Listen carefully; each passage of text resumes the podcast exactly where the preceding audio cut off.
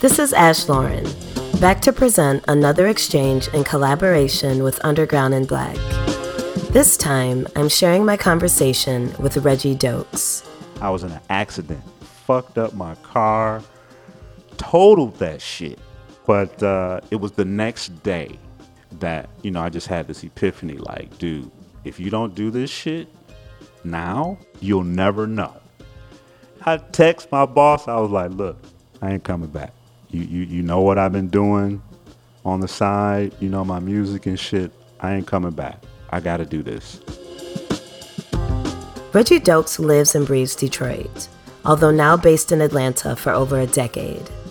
A graduate of the infamous Cass Technical High School in Detroit, he grew up an aspiring DJ, mixing progressive and hip hop records in his parents' basement, eventually building a name for himself amongst his peers. He founded the label Psychostasia Recordings in 2001 and has had his singles featured on notable labels like Sound Signature, Third Ear Recordings, and Rhythmic Deep. Now rooted in Atlanta with his family, Dokes is still creating and has a newfound passion for film composing. The new gig keeps him busy, and the work is paying off, as Dokes' original music can now be heard in various feature films. He's been mentored and played alongside Detroit's most respected names throughout his three decade career, and his expansive production catalog is equally impressive. Dokes falls into the category of one of those integral Detroit DJs whose names aren't recognized often enough. But the story of Detroit techno and underground music isn't complete without him.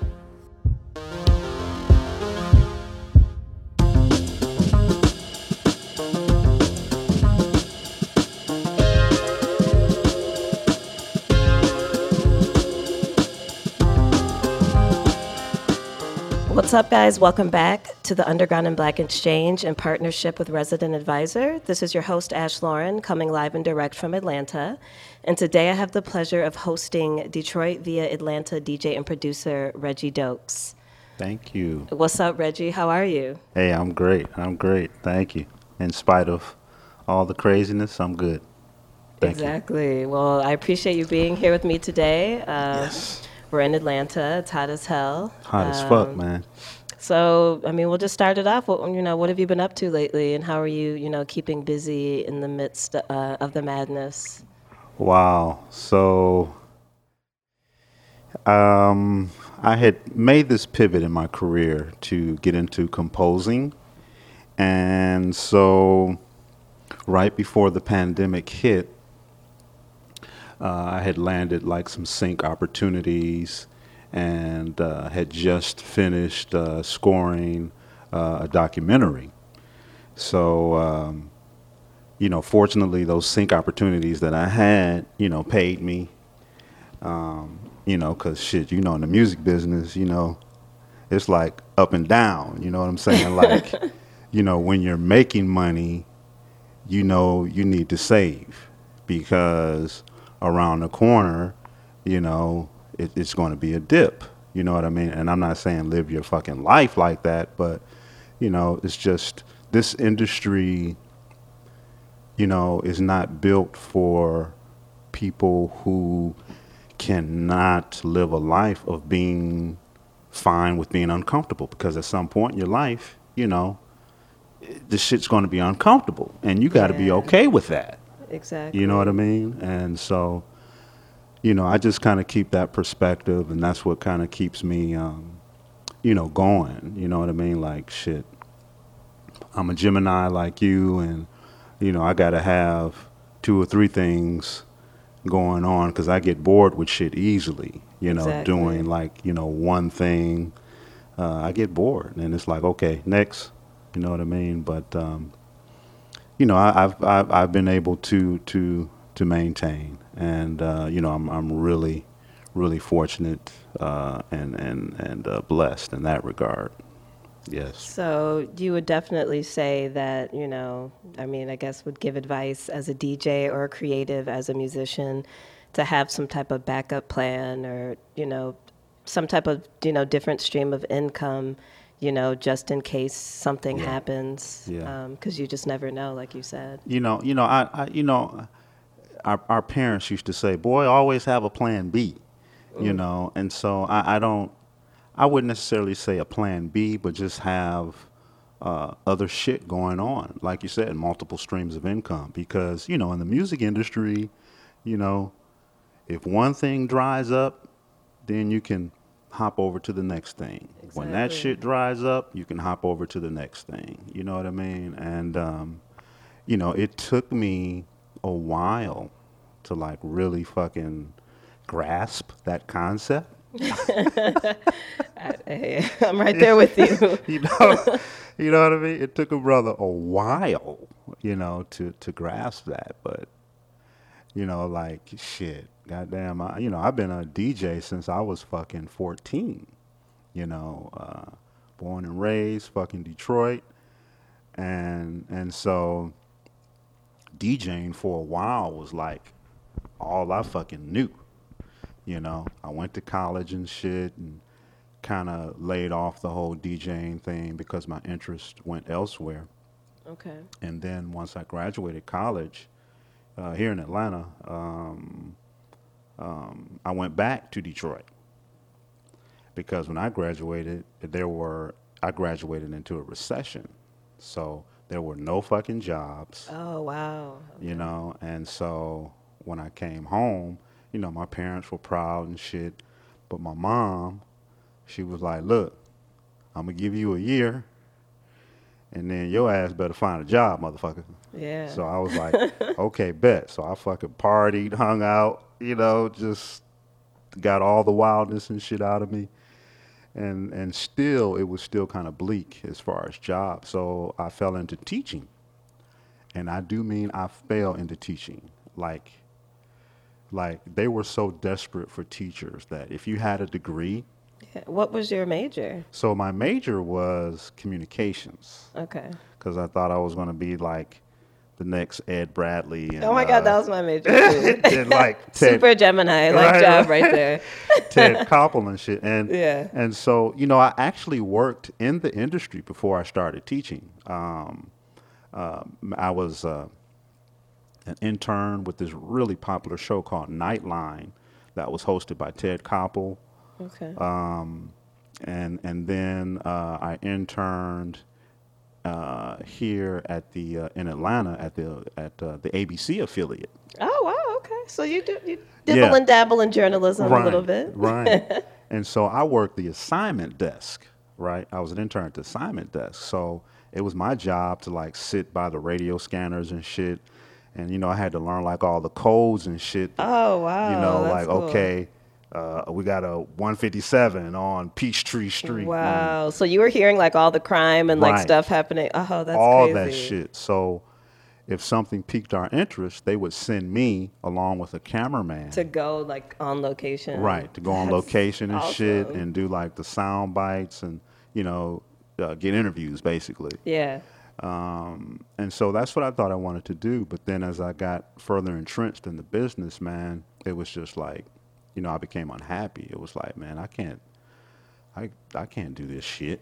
Yeah. You know what I mean? Like, I, I don't see how anybody else could do this shit, you know, because it was just always that search for uh, negativity, which makes news. Yeah. You know what I Yeah, mean? And the shit was just really Probably fucking just with my spirit. heavy on your spirit, like just going to like I don't know, Yeah. a crime scene and like Yeah. seeing stuff. yeah, Yeah. that was probably real as yeah, hell. that, that shit was heavy, man. So, Wow. yeah, that shit was heavy. So, um, so yeah, you know, I, I, I taught and then uh, I taught for eight years. I gave eight years of my life to teaching. Were you in Detroit public schools? Hell yeah, Detroit. Okay. I was baptized in the fiery goddamn furnace of Detroit Public Schools. yes, sir. So I taught at Henry Ford High School Okay. and and Cooley High School. That's where I ended up retiring. Cooley High.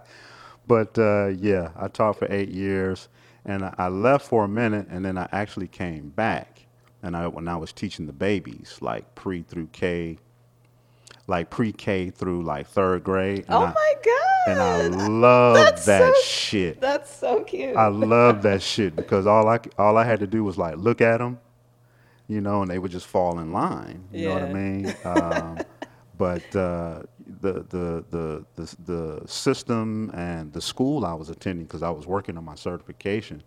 They wanted me to go back to school and get all these endorsements and shit. At the time, I had just got married and bought a house, and I don't know if you know anything about teaching, but you got to do student teaching and shit, and that's no income.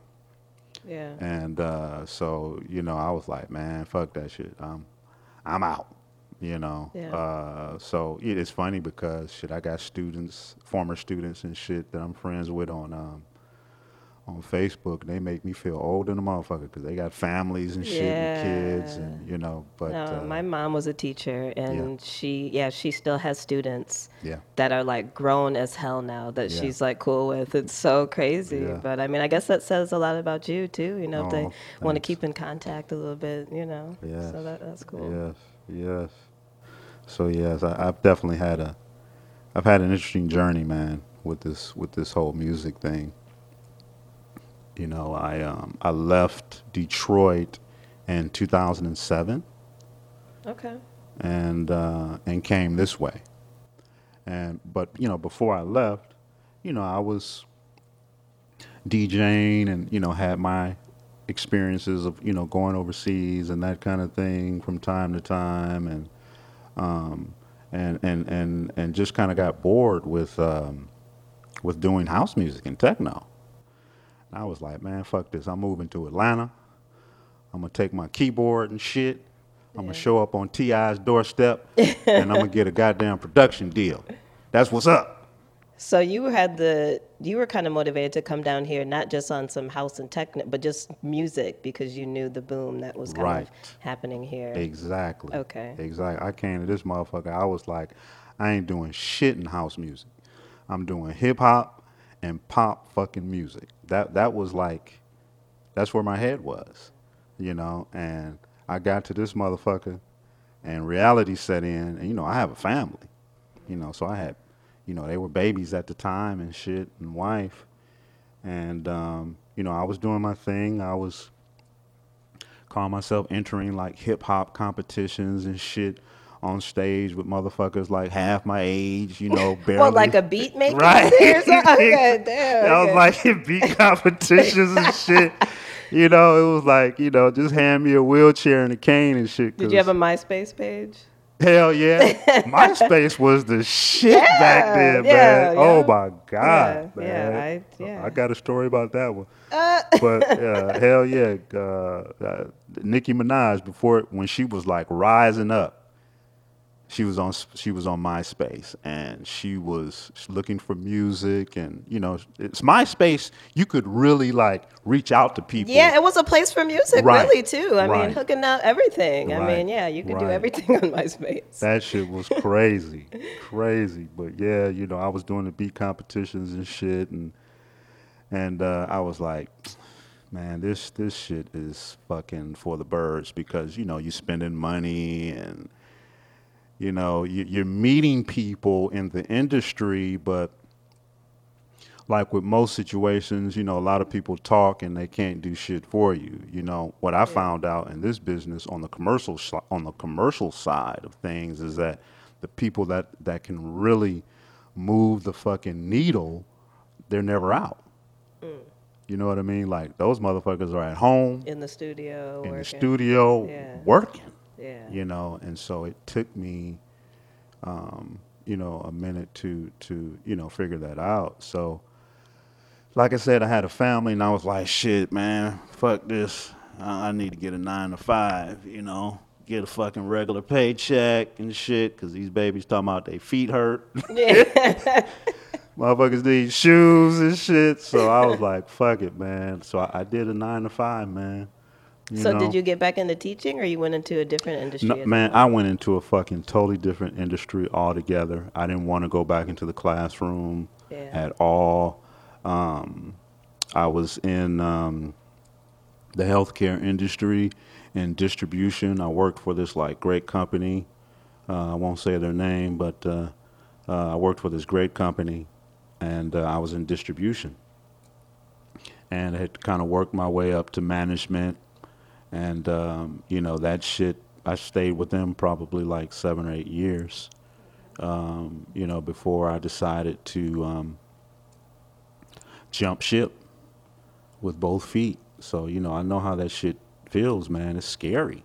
You know, when you're like, okay, I need to do this. You know, when I when I first got to Atlanta, I met this dude named J.Q. Smith, and he's a songwriter. He's written hundreds of songs for fuck, um, fucking Beyonce. I mean, he's he's he's he's the shit. And I had an opportunity to to to to speak with him, and his writing partner at the time was Keri Hilson. I don't know if you remember her, the artist, and um, he was like, "Look, at some point, you are going to have to fucking jump. You're going to have to jump, bruh. And that shit just always stuck with me. You know what I mean? Like, at some point, you're going to have to fucking jump. You can't half ass at this shit.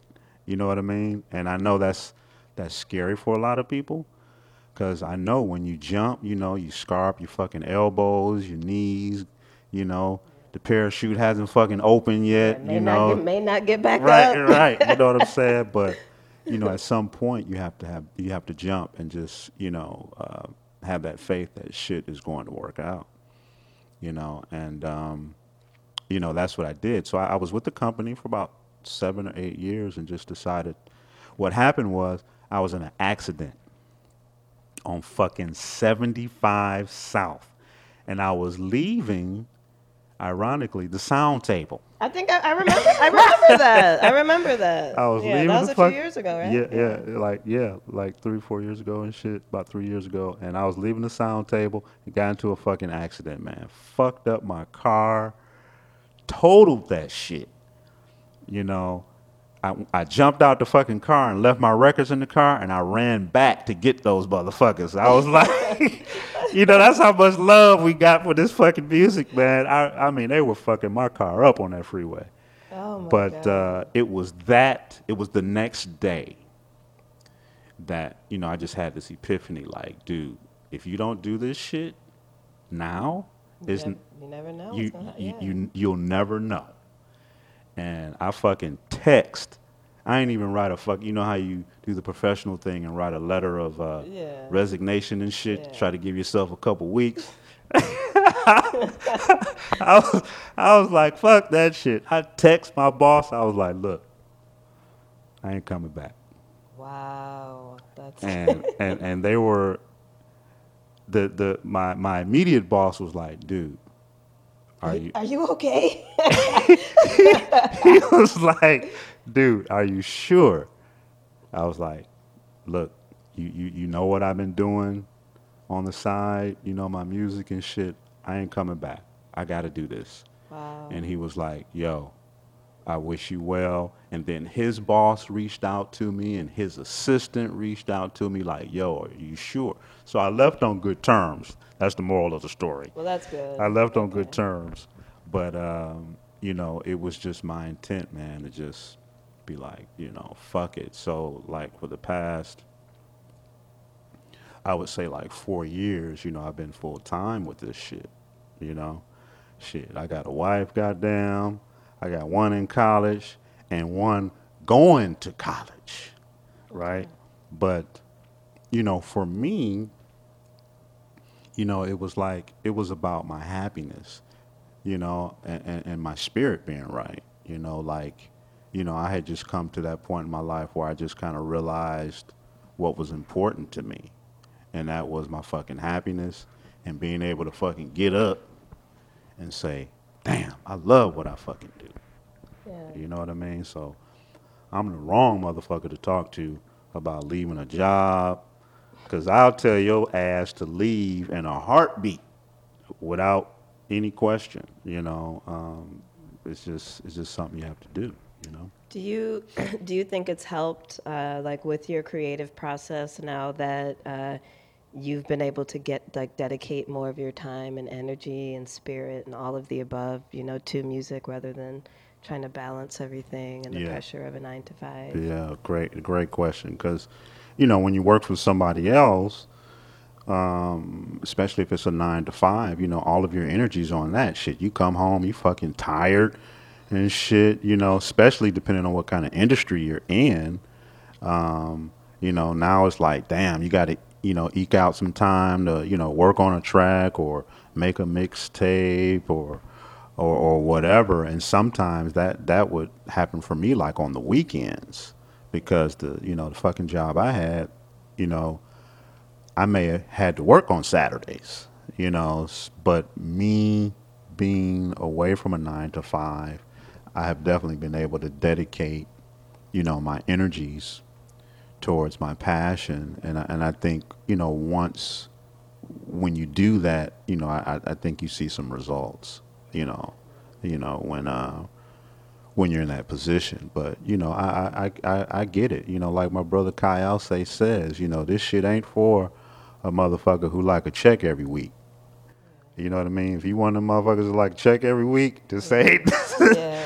this shit ain't for you, cuz. Yeah. You know what I'm saying? Like, you know, so I, I I fucking get it, you know?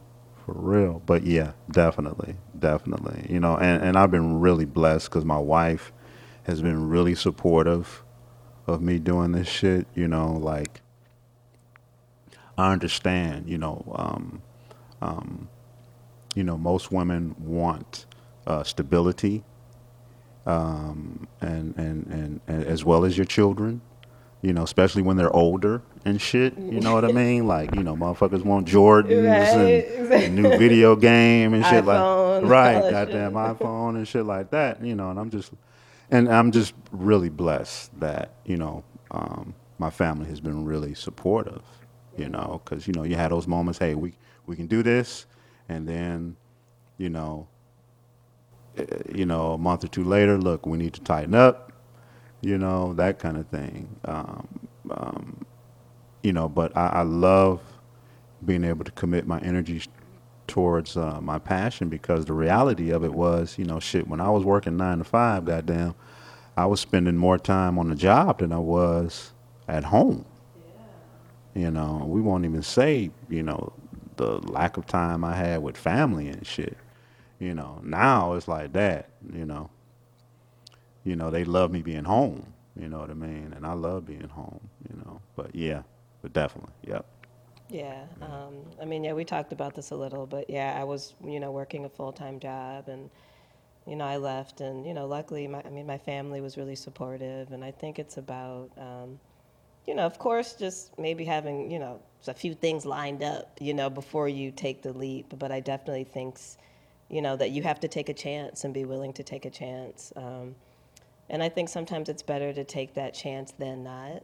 Um, and I think, you know, as many as there are a lot of people that would be quick to judge someone like that, I think there's a lot of people who kind of get excited by that. Right. Especially people who probably like kind of had a dream and never ended up, you know, doing it. Right. have people all the time like, man, music is so cool. I always wanted right. to do it, man, but I just never, you yeah. know, and, yeah. you know, maybe they had a great life, but it's like, you know, they kind of missed out. They never really got to see. So I think, you know, it's a blessing to get that opportunity to kind of see and actually have it work out. Yeah. Um, yeah. So we're, yeah. we're going to go back a little bit. Yeah. Um, you, you, touched on, you know, like from the D, proud, uh, West Side, right? Yeah.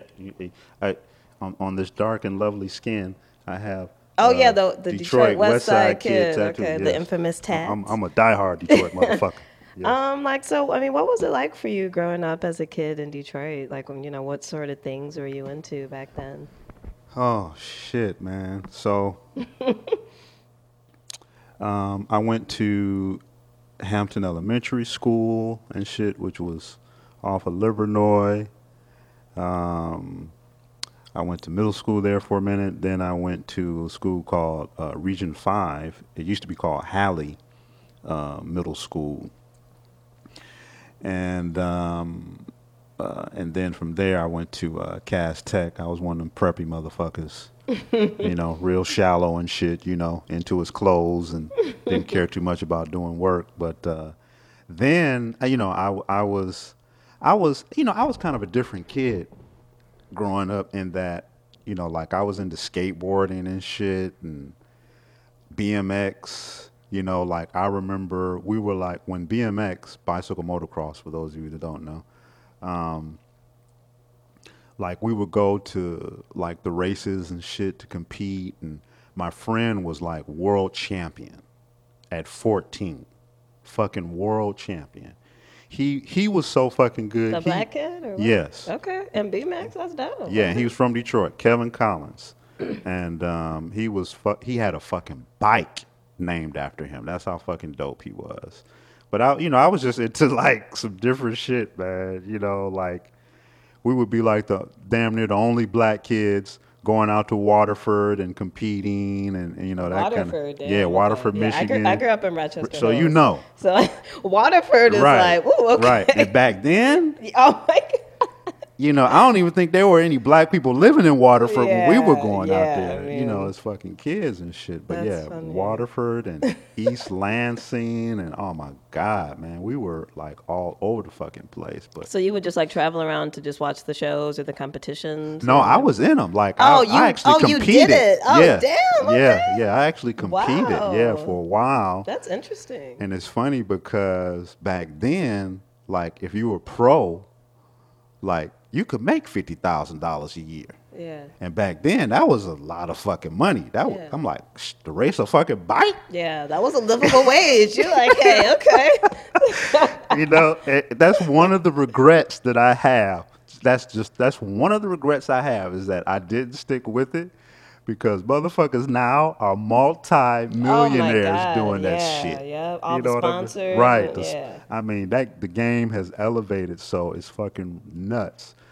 But you know, that's what I was into. And I got out of BMX because I started getting into music, you know, and uh, like eighth, ninth grade, I started getting into music. And and back then in Detroit, they were calling that shit progressive, you know, like that was the the popular term on the streets. You know, hey man, you know, I got this progressive track. You know, have you heard that progressive track? Uh, you know, Capricorn and oh shit, the, the the list could go on and on. So that was like you know eighth or ninth grade, and then ninth grade, that's when I really started like DJing. You know, um, my parents bought me at the time. There were uh, these Technics called SLB 200s, and they had like the dials and shit for the pitch control. you know, motherfucker would have to put like a penny or nickel on the uh, on the arm of the needle to keep it keep it from skipping on the record. Yeah, we were like on some Radio Shack mixer type shit. Like Yeah. the cue buttons were like you could like flip them and shit with your finger. You know, it was like up and down kind of shit with mixing. It was crazy, man. But um, I fucking loved it, and and I just kind of like was consumed with that shit. You know, like DJing. You know, and then So was uh, that like the cool thing at the time that was Oh my- to kind of really yeah, get like yeah. yeah, you know, like that was like, man, if you were a fucking DJ during that time period, man, you were like, especially if you got popular, Yeah. you know, it was like the shit. So I had hooked up uh, with a couple friends, um, uh, my former DJ partner, and still good friend to this day, uh, Greg Freeman. And then our other partner was Will Guess. Now, Will Guess, was, his father was a pip mm. of Gladys Knight in the Pips, mm-hmm. right? So he could afford, to, or his, his father could afford to buy 1200s. When those first came on the scene, the 1200 Technics, like them motherfuckers was like $400 a pop back then. And my parents was like, dude, you are fucking nuts if you think we're going to pay $400 a pop for some goddamn turntables. And man, Will got them fucking turntables, man. We were over that motherfucker's house like at least two or three times a week Yeah. practicing. Okay. Like I remember distinctly, especially when I started driving in high school, I remember distinctly leaving Cass and going directly, Directly to his house. And we would fucking practice and make mixtapes and shit. Then eventually we, we got popular and you know, we were doing parties and shit, like at the union halls and shit like that, you know, with the whole, you know, uh, uh, uh, snobs and brats, which were like, you know, the, the popular clubs that a lot of the black kids were in. You know, it was really an interesting time, you know, as far as the music and black kids being into, you know, fucking electronic music. You know what I mean? It was just, it was that, those were like some of the best years you know, of my life, as far as being a teenager and, and the fucking music, you know. Uh, who who were like some of your inspirations at that time? Were there any other DJs that were you know out doing the progressive, the dance music thing Oh, that you were God, inspired by? Yes. So when I was like ninth or tenth grade, there was this one DJ man. Fucking he, he was this motherfucker. He was like the guru. You know what I mean? Like he was like God to us. His name was Ray Berry. Ray Berry, and he was a part of this group called Direct Drive. Oh, I've often hear hear You know. stories of them. And so Ray Berry was it was Ray Berry, it was Steve Dunbar, and um, um, uh, another DJ, Al Esther. Al Esther used to do our college parties when I was uh, when I was a student at Morehouse. We would come home and do these men of Morehouse parties and shit. And Al Esther was our fucking DJ. Every party we did, Al Esther was the fucking DJ. So, you know, man, I, I was like really blessed, man, to, to, to come up during a time where there were some great DJs, you know. Um, um, you know, I didn't I didn't meet Derrick and, and those guys till later. But as far as people that I, you know, really looked up to coming up as a DJ, yeah, it was Ray Berry, it was Al Esther, it was Steve Dunbar, you know, um, it was Ken Collier, um, you know, it was your Delano Smith, you know, those guys, you know, in my opinion, they were like the fucking, they were superstars. They were like, they were like goddamn local celebrities in Detroit. You know, when them motherfuckers walked down the street, you know, the crowd parted, you know, that kind of shit. You know what I'm saying? It was just, it was just a great time, you know, for music and the club scene was like ridiculous, you know.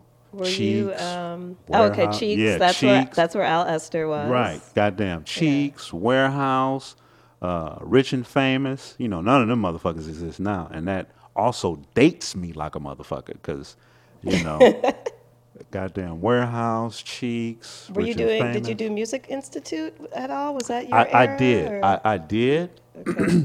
I did. I, you know, I had the good fortune of, of experiencing the Music Institute a few times, but at the time, you know, I was living at home with my parents, and you know, the Music Institute was like late night. You know so what is I mean? this what after you came back from school, or this is when you were still like in high school? I'm sorry. So this is like when I I was probably like yeah, high school. Okay, so like oh yeah, my so senior year. Uh, yeah, the Music Institute. You know, I, I I definitely had my few experiences, but you know, it it was so it was so fucking late, late night type shit. You know, it was like I couldn't hang out too long because I was still living at the crib. You know, my parents they weren't playing that shit. They were like, "Look, dude, you better." We, we, we know you the rising senior and all that shit, but uh, you know, you may want to get your ass home before daylight. You know what I'm saying? So, Yeah. but I mean, shit. You know, Derrick. You know, Juan. Um, you know, Alton Miller. You know, uh, those were the names that you saw. You know, on the flyers and the faces that you saw. You know, in the DJ booth. You know, th- those were. That was a time when the club scene was like in Detroit was really popping. You know, um, you had Rich and Famous. You know, Warehouse uh, you know, Cheeks. And, you know, I also can't forget um, Stacey Hot Wax Hale. You know, she was really popular Okay. when I was a teenager coming up. And that and that that really fucked my head up, you know, seeing a, a sister, yeah, you know, DJing, you know, that that was like that was mind blowing for me, you know. Um, and then of course, you know, shit, we can't forget Jeff Mills. You know, he was on the goddamn radio. Um, you know, he was definitely an inspiration when he was on the radio. And um, you know, he would do those fucking mixes and shit on WJLB, I think it was. And uh, some guys that um, I was cool with in high school, they had this club, sort of like all the other clubs that they had, like Snobs and Brats. So they had this club, and their guest DJ was Jeff Mills. And so this is when I'm. It's funny because I had never met him before then, right? So you know how you get like these pictures in your head of like what they look what the like, person yeah. look like, right? so he was he was there DJ and shit, man. And my boy Mark, he was he was one of the promoters, man. He was like, dude, you know, yo, man, yo, I'm gonna hook you up, man. I'm, I'm gonna introduce you to Jeff. And I'm like, cool. And man, I'm, I, you know, I walk up on the dude, man, and I'm like, this is the wizard, man. you know, this Little this little skinny looking dude is the wizard. But he was. It's funny because he is. He's always been the same. You know, just that spirit of humility and just really good energy. Another And- Gemini, might I add. oh damn! I didn't know that Oh shit. yeah, What? Jeff oh Mills. my Uh-huh. god! Okay. Yeah, Larry Heard too. You know. Oh, that oh shit. so, you know, and I remember calling, I remember uh, getting Jeff's number, man, and I would call him like, I would call him, and his sister would answer the phone. and she'd be like, Jeff, it's Reggie. And he'd come to the phone, yeah, man, what's up? What's up, man? I'm like, dude, how'd you do that mix? Oh shit. I'd be like, funny. I'd be like, dude, how did you do that mix, dude? And he was like, I can't tell you that, man. You know, it's, you know, it's, it's, it's a secret, dude. You know, uh, it's, you know, that's, that's my thing. Yeah. And, and so I bring him up because his career is what I have tried to fashion mine after for like the past two years. Because, you know, Jeff has just been that person, in my opinion, that's really pushed the envelope of techno. Um, you know, we're talking about a person who has who has played side by side with with major symphonies and and performed, you know, in, in major theaters with, you know, uh, goddamn orchestras. And, Exactly. You know, I mean, he has really put techno in a totally different space. And, you know, you got to respect that shit. And, um, you know, he, he too has also composed, you know, films and shit like that. Um, so, you know, that was the kind of shit that was really inspiring to me. Like, you know, DJing is just one aspect of my creative spirit. You know, it's it's it's an extension of you know other sh- other creative shit that I have going on, and at the end of the day, it's all fucking connected. It's all fucking connected. You know, and once you realize that, you know, you're a lot, I think, better off. You know, as far as you know, being a creative person or whatever. You know, one one feeds into the other. But uh, yeah, it, it was it was it was a great time, man. So that was like 86, 85, 84, you know, during Detroit. And you know, we had fucking Mojo and you know fucking Mojo was was was playing all kind of different shit. So I you know I I tease my kids all the time. I'm like, look, man, I came up in a dope ass era because goddamn we had house music or progressive and shit. We had goddamn pop music. We had soft rock. I mean, some of the best music. And black people were listening to everything. Hell yeah. You know, like- yeah. you know, some of the best music came out in the 80s, you know what I mean? And, you know, like, you know, we had the, uh, well, it was called The Scene, which was a dance show. Before the new dance show. Right, yeah. before the new dance show, you know. And let, let's, let's, let's be real. Black folk, we are the ones that made Kraftwerk and, and, uh, uh, um, you know, computer world and all that shit popular in the states. You know, you know, you see a brother jitting and shit to goddamn, you know, Kraftwerk and and and and um, um, you know uh, all that other shit that was coming out of Europe, man. You know, you know, people were like, well, you know, that's techno, but shit, it it wasn't called techno. It was not fucking called techno. That shit was like pop music or pop synth or whatever the fuck. yeah. other genre. It wasn't so like genre. Right. Like, this is the shit we like and Right. we dance to it. It's on right, the radio. yeah. right, right. And so that that's the kind of upbringing I had musically, and so I just like to think that that influenced me a lot. You know, Duran Duran, goddamn Boy George, Prince, Parliament Funkadelics, you know, to goddamn D Train. You know what I mean? So I think that played a lot in shaping yeah, me. just an eclectic, Yeah. you know, knowledge and respect of music, um, Yes. and that's, you know, a frequent thing, you know, coming out of you know people, artists from Detroit. You know, you always hear the stories of just all these different influences. Yeah. Uh, you know, Rich is really cool um, because, you know, fast forward to nowadays, it seems like young black kids are kind of, uh, you know, I don't want to say all, but you know, it seems like everyone's kind of focused on one sound or one genre, you know, as opposed to before. You know, it was more open and acceptable. You know, I mean, maybe you're still a little weird back then, but nowadays it just seems like everyone's so focused on this commercial realm. Right. I know. I- so- that's how I've kind of raised our my kid, our kids. You know, like I had them listening to every fucking thing. Yeah, just to know. at least have the knowledge. Right. Even if you don't like it, just know who it was or you know. and, and I, I think I may have gone too far because my son, he is a fucking '80s fanatic, from like the fucking clothes to the music. funny. He's like, he like loves the fucking '80s, man. Yeah. You know, it's fucking hilarious. Well, that's the thing now too. It's like I mean, everything repeats itself. Yeah. You know, the '80s and I think '90s are in right now in terms of fashion. I can't even keep up. with like shit. I just am starting to realize the older I get, everything is gonna come back at Right. some point. You're right. You're right. Um, so you talked a little bit, you know, about you know how Jeff Mills was one of your inspirations, and uh, you were trying to model your career kind of after his.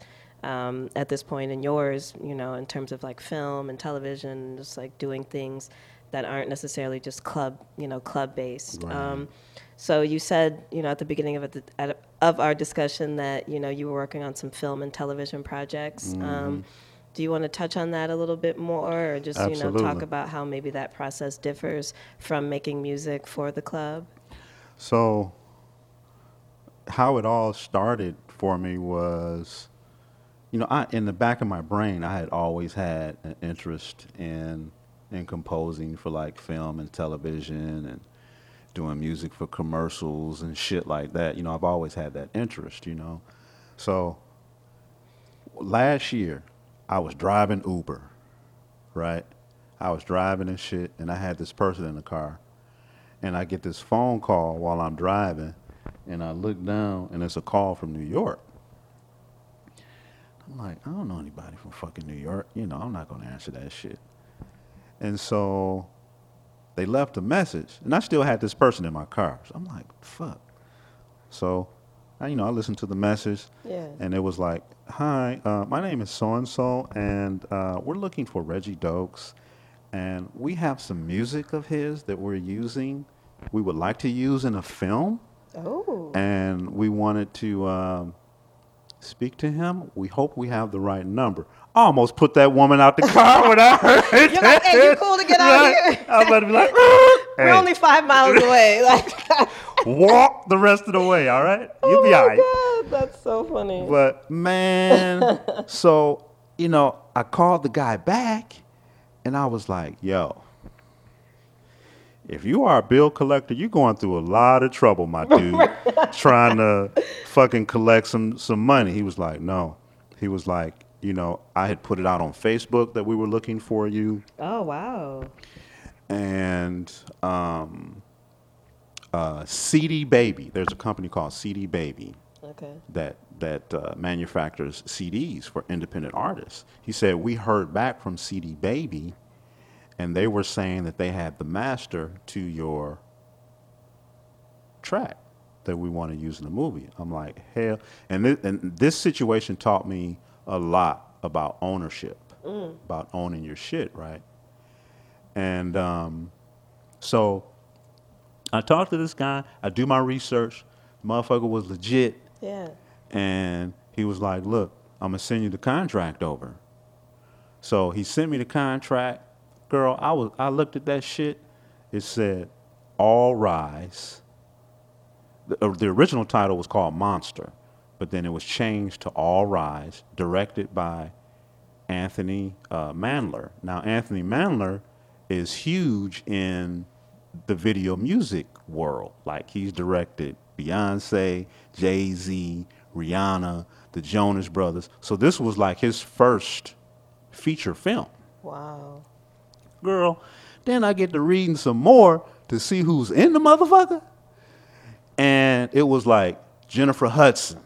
So it's like a legit. Ad. Right. It's not a little, little Right, bootleg right. straight It's to video. right. Like, it's like you know, Right. So big cinema stuff. right. So I was like, okay, Jennifer Hudson is starring Jennifer Hudson. Wow. Goddamn, uh, Jeffrey Wright. Okay.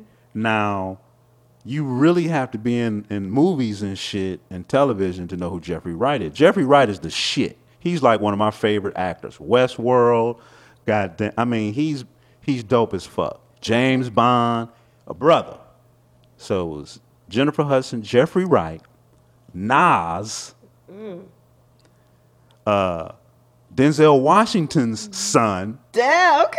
Right. Yeah. So was I was looking that up like. God damn, this is this is for real, like Yeah. a motherfucker. Wow. So, girl, you know, once I, you know, I consider myself halfway smart guy. I couldn't afford a fucking lawyer, so I had to read that shit, you know, like four times over Yeah. to make sure, you know, I understood what the fuck was going on. And then once I got comfortable with it, um, you know, I got it back to them, and you know, I, I let them know, hey, look, I own the masters to that record or to that track. I actually I put that record out like in the my my baby was born. My, our first child was born in 1999. 1999, Prince like a motherfucker. Uh, she was born in 1999, so like year 2000, 2001, I put out like my first album on my label, Psychostasia Recordings. That is where the fucking track came from. And I had I had my album manufactured by CD Baby. So that's why they were like, yeah, we have the master. But So they these- didn't actually own it. Right. Yeah. These motherfuckers were like, we got it. You know, trying to Oh, trying to finagle their right, way in. right, You, right, wow. right. That's crazy. Right. So, um, girl, I was like, hell yeah, I'm down with this shit. And then the fucking pandemic broke because it was the movie was supposed to come out. It's an independent film, actually. Okay. Um, and then, um, So was it going to be at like Sundance or like? well, it had already showed at Sundance, but you know they'll show movies at Sundance and they're not really finished. You know okay, so they're still adding in music right, and different right. whatever. Okay. But they showed it at Sundance, and the motherfucker got rave reviews. okay. You know, so that's how it kind of created all this buzz. And then the distribution rights were bought from this company called Entertainment Studios, and so they were going to distribute it into the theaters and select theaters. Uh, and then the pandemic hit, And now everything. and is now you know everything is is is is is is up you know in the air. But what happened was Bron studios that's a major film studio. They did joker all these animated film. They it's a major studio. I think they ended up buying the rights back to the movie because i spoke with the director and he said it's going to come out end of the year and uh, you know just stay tuned so it was that situation that really because you know most motherfuckers would die trying to get their shit in a movie Yeah. i mean how many when does that fucking happen and then they came and found you. Right. You How know. did they even? Fi- I mean, do you know? This, so how, how they found my music they found it online they were just on YouTube looking yeah up stuff. That's Ain't that some shit Wow. so and then the guy who's the composer who was the composer for that film um, uh, harvey mason jr so harvey mason is a world-renowned drummer jazz drummer yeah, I was gonna say that sounds really familiar. yeah, like uh, Fourplay was the group. And um, so his son is like this major uh, songwriter and producer in R&B. And so he was the one that scored it. Okay. So him, I guess, along with the director, found my music and shit. And the particular track they found, it was like all strings. You know, it was very minimal, you know what I mean? But it was strings because I, I love fucking strings. I mean, you will hear that shit in a lot of my tracks. Yeah. I just love fucking strings, you know? And um, man, so they found it, used it in a scene in the movie, and they felt it worked. And that's what had How them it all started. how it all started. And and so it taught me a lot about your value, about just staying consistent, you know, just sticking to your guns, owning your shit, putting out your own content, you know, owning your content. Um, it really taught me a lot. And so it was that that really kind of inspired me to really like look at composing. So from that deal, the the the music supervisors who brokered that deal for me, I I started a relationship with them. Yeah. Okay. And um, so, so the next thing was I got my music on this television show, this docu series that came out on BET called Cop Watch. So I got my music into that, and I it think I've heard of that. yeah, it's it's, it's a new show. Is that the show with like Where- that's where- some girl just? Oh my god! I feel like Well, uh, well, well, the premise, well, it's like motherfuckers follow the cops and shit yes. with Okay. So cell the, phones. the girl that braids my hair, her friend was like the creator of the show or Okay. something, and the girl is like I don't know, but Yeah. yeah, I- I've heard. Yeah. I haven't seen it, but I've, I'm like, wait, I've heard this. yeah, Okay. yeah, yeah. So That's cool though. Yeah, yeah. So, you're kind of, you know, getting into that world now. you know, Exactly. building those relationships. yeah, And, yeah. you know, I know that money may look a little better than the techno money. it, it, it, it- yeah, spe- you know, eh, you know, yeah. But is it a tech? I mean, what kind of track is it? You know. well, see, my first album is so genre undefining, Okay. and I did that shit on purpose. Yeah. When I did my first album, I was like, I don't know what this is, but this is, because they even had a hard time like categorizing it Yeah. you know, when they were trying to sell it. Is this deep house? Is this techno? You know, I was like, I don't know. It's music. It's, it- you know, it's music. And um, goddamn, Psychostasia Recordings is in a goddamn movie with movie credits, you know. And so that's where my head has been. And so now I'm working on music for a movie called um, Tasmanian Devil. Interesting title. Um, so I'm working on music for that now as we speak. But but because of the pandemic, you know, there hasn't been any filming and shit going on. Um, but yeah, you know, the money can be, um, you know, better. So like for the movie deal, it wasn't a whole lot of money, but what mattered to me was the back end. Yeah. That is what fucking mattered to me. When you see some shit that says, uh, dude, we are paying you royalties into perpetuity, you know, that, Yeah. that, that means like my goddamn children's children's children Yeah. will be getting a fucking check. That's and awesome. and those those that's where my head is. Yeah. You know, That's like a generational wealth. Right. right, right. That's what we need. Right, exactly, exactly. So, you know, I, I didn't take a whole lot of money up front because it was just important for me to, you know, that back end. You know, Yeah, we've I've been having that conversation where a few people have, um, like uh, Frank Ski. Mm-hmm. Um, so he did the track, you know, "Whores in This House" or Right. "Hoes in This House." I don't Right. know if you saw the new Cardi B. hell yeah. Oh, so Yeah, I mean, yeah. people are like, "Oh, I hope he got paid." So I did a little research. Like, yeah, he's credited as a writer. So um, I mean, God. he have never, you know, that was '93. Here we are, 2020, and this song is blowing up. And Right. yeah, he's gonna get a piece of that. So, Absolutely, that's I how mean, that should yeah, and if that can help you and your family, I mean, that's that's what it's about. Right. You know, But end. you know what happens is, you know, a lot of us we're in music, and we get to those points where we need money, and you end up selling Signing the rights, signing, you know, yeah. you know, signing your rights off. Even in independent music, you know, Yeah. it happens. It, it has happened in house and techno where people have signed the rights to their music. Mm-hmm. They don't. They no longer own this shit, and now it's getting sampled, and you know people they're not getting rich off your stuff. Right, not crazy. benefit. That's why I was so fucking happy for uh, Kenny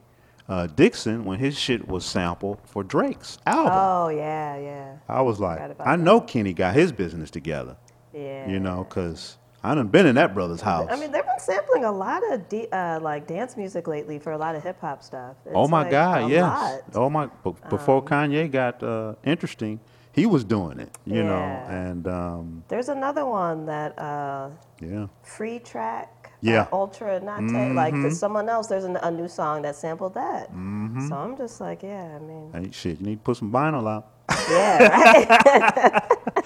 shit, you never know. You know, that's how that shit happens, man. But you know, for me, I'm very much into energy, so that shit works. The whole law of attraction. yeah. So just putting that energy out there, like, damn, I want to be in films.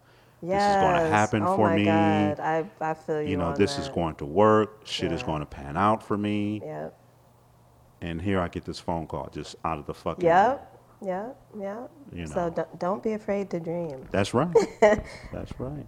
Um, That's right. All right, so just a couple more questions for you here. Um, I know, you know, we had recently talked a little bit. You said you were part of a techno documentary uh, Yes, that was thank you. coming out. Um, can you share a little bit about that yet? Yes. Or- So, um, Kristian Hill and um, and Jennifer Washington, they are the producers of this great documentary called um, "God Said, Give Them Drum Machines." And um, uh, you know, I came on board probably like March, maybe February or March of last year because you know my head was I wanted to compose, and I and I know Kristian from Detroit, and I called him up. I was like, "Yo, dude, if you need some some original music, you know, I would love to work with you guys." He was like, "You got the job." Oh. I was like, "Damn, that was easy." Oh, and that's another thing. Don't be like, don't be afraid. Don't Seriously, be afraid I, I to mean, I- ask yeah. for what you want. You never know, You especially never- if you already have a relationship with that person a little bit. Hey, right. it can't hurt to throw it out there. Right. Sorry to interrupt No, you. no, but I- I, that's that's that. a, that's a beautiful point because that shit is so true. Um, and, and and I happened to call him right right on time because he had someone else that didn't work out, and then someone else came on, and and or he he was he was he was talking to them about coming on, and they backed out, and I called right on time. He was like, "Dude, you got the job." He was like, "Look, I'm gonna send you." Uh, I'm gonna send you uh, the first uh, ten minutes. Oh, he, oh, he was ready. He was- That dude was That ready took to some stress off right, him, too. Right. He was ready to fucking roll. And Yeah. I was like, damn, man, this is crazy. So I started scoring that shit. And so it's called God Said Give Them Drum Machines. It's about the origin of techno, which centers around the Belleville Three, or the Bellevue Three. You know, Juan Atkins, Derrick May, and Kevin Saunderson how black men created techno. That mm-hmm. is the story, and how this genre has influenced the world of EDM, and how the top earners of EDM are not black. Yep. But some of those same top earners know the influence that a Juan Atkins, a Kevin Saunderson, a Derrick May, these, I mean, people like David Guetta, he knows who Kevin Saunderson is. Yeah. He knows who Derrick May is. Yeah. You know, so that has been our push to let the world know that techno is black. It was created by black hands. It was created by black men. And it was a genre that, that came from nothing but influenced a billion dollar industry.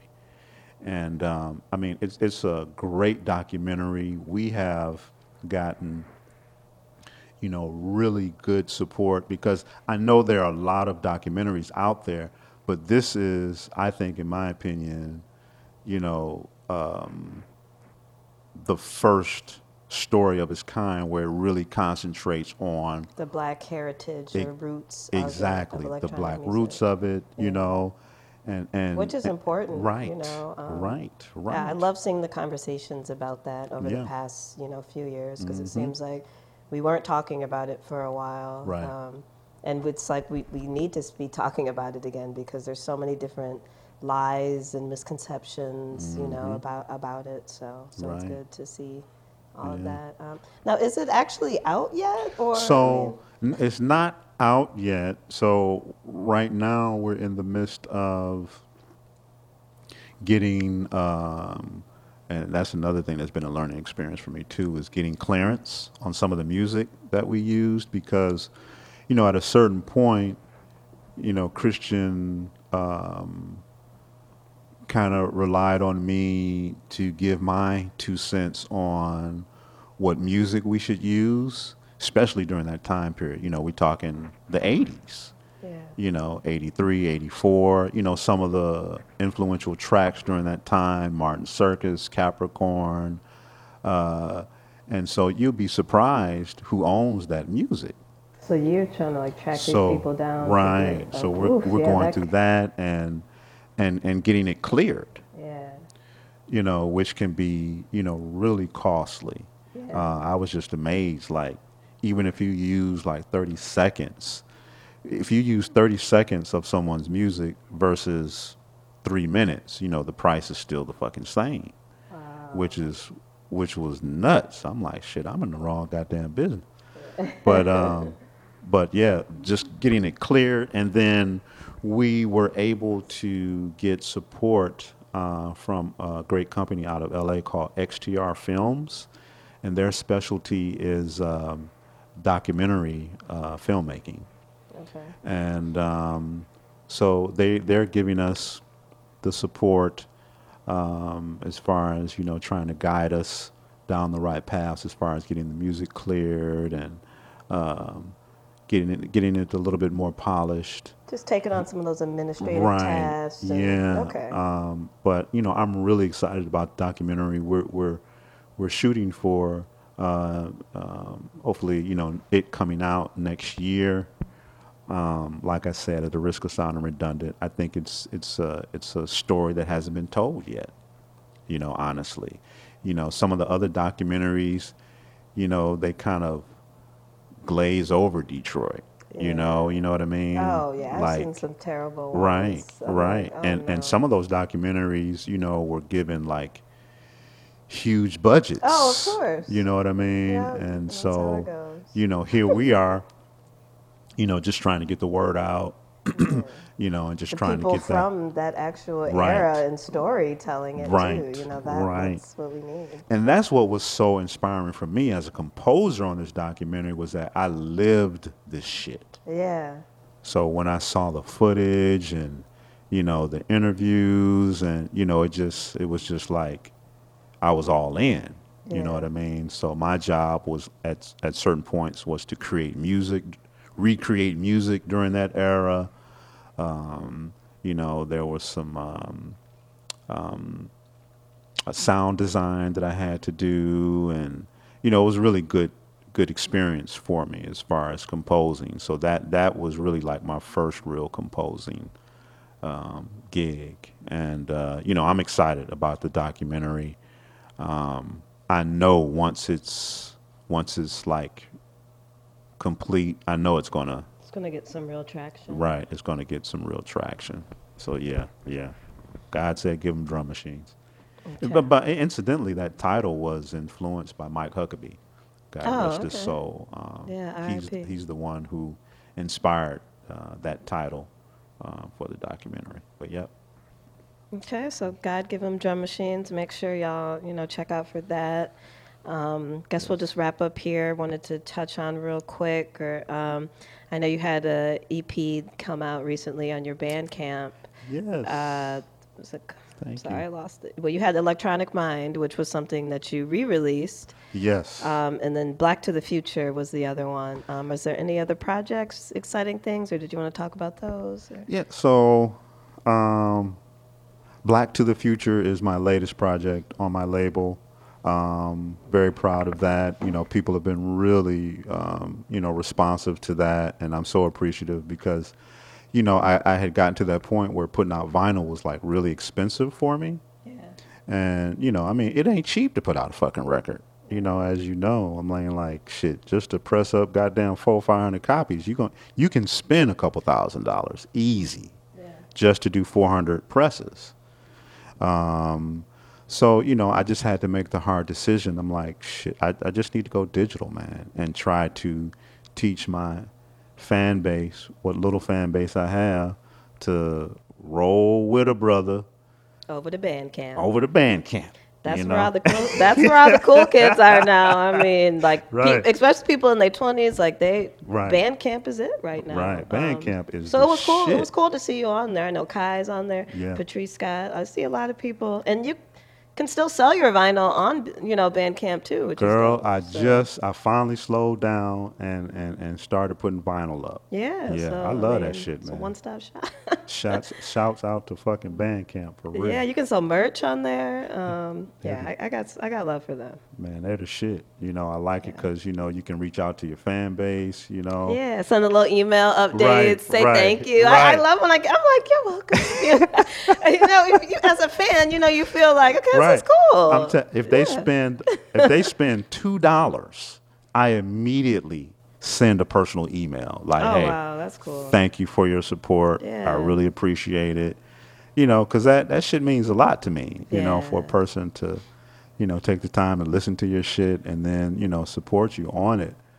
Um, that other one, Electronic Mind, um, that was an album that I did on my label, but I licensed it to um, a Japanese company at the time called Cisco, and um, so I finally slowed down and put that put that got finally got that shit together and put that out. But yeah, that was like my real first techno album. I think you know, my shit was I, when I was first putting out shit, I w- really wasn't concerned with the dance floor. I was like, fuck the dance floor. Yeah. I'm I'm on some down tempo type shit, you know. But uh, of course, that has changed over the years. But yeah, Well, I mean, hey, I mean, you're a Gemini. You could do it all. You know, I mean, seriously, right. you know, movie scores, down tempo. right. You know, There you go, man. Techno. Gemini's Gemini's are the shit, man. yeah. well, Reggie, um, I thank you so much. Thank um, you. You know, do you want to give any last little shout outs or anything before we go? Oh man, hey, just I'm just really appreciative, Ash, of this opportunity to No tell my little story. You know, shout out to all my peeps in Detroit. Love to my lovely wife and, and two uh, grown children. Love you guys. Appreciate it. Thank you. All right, yeah, we'll see you on the next episode. Peace. Peace.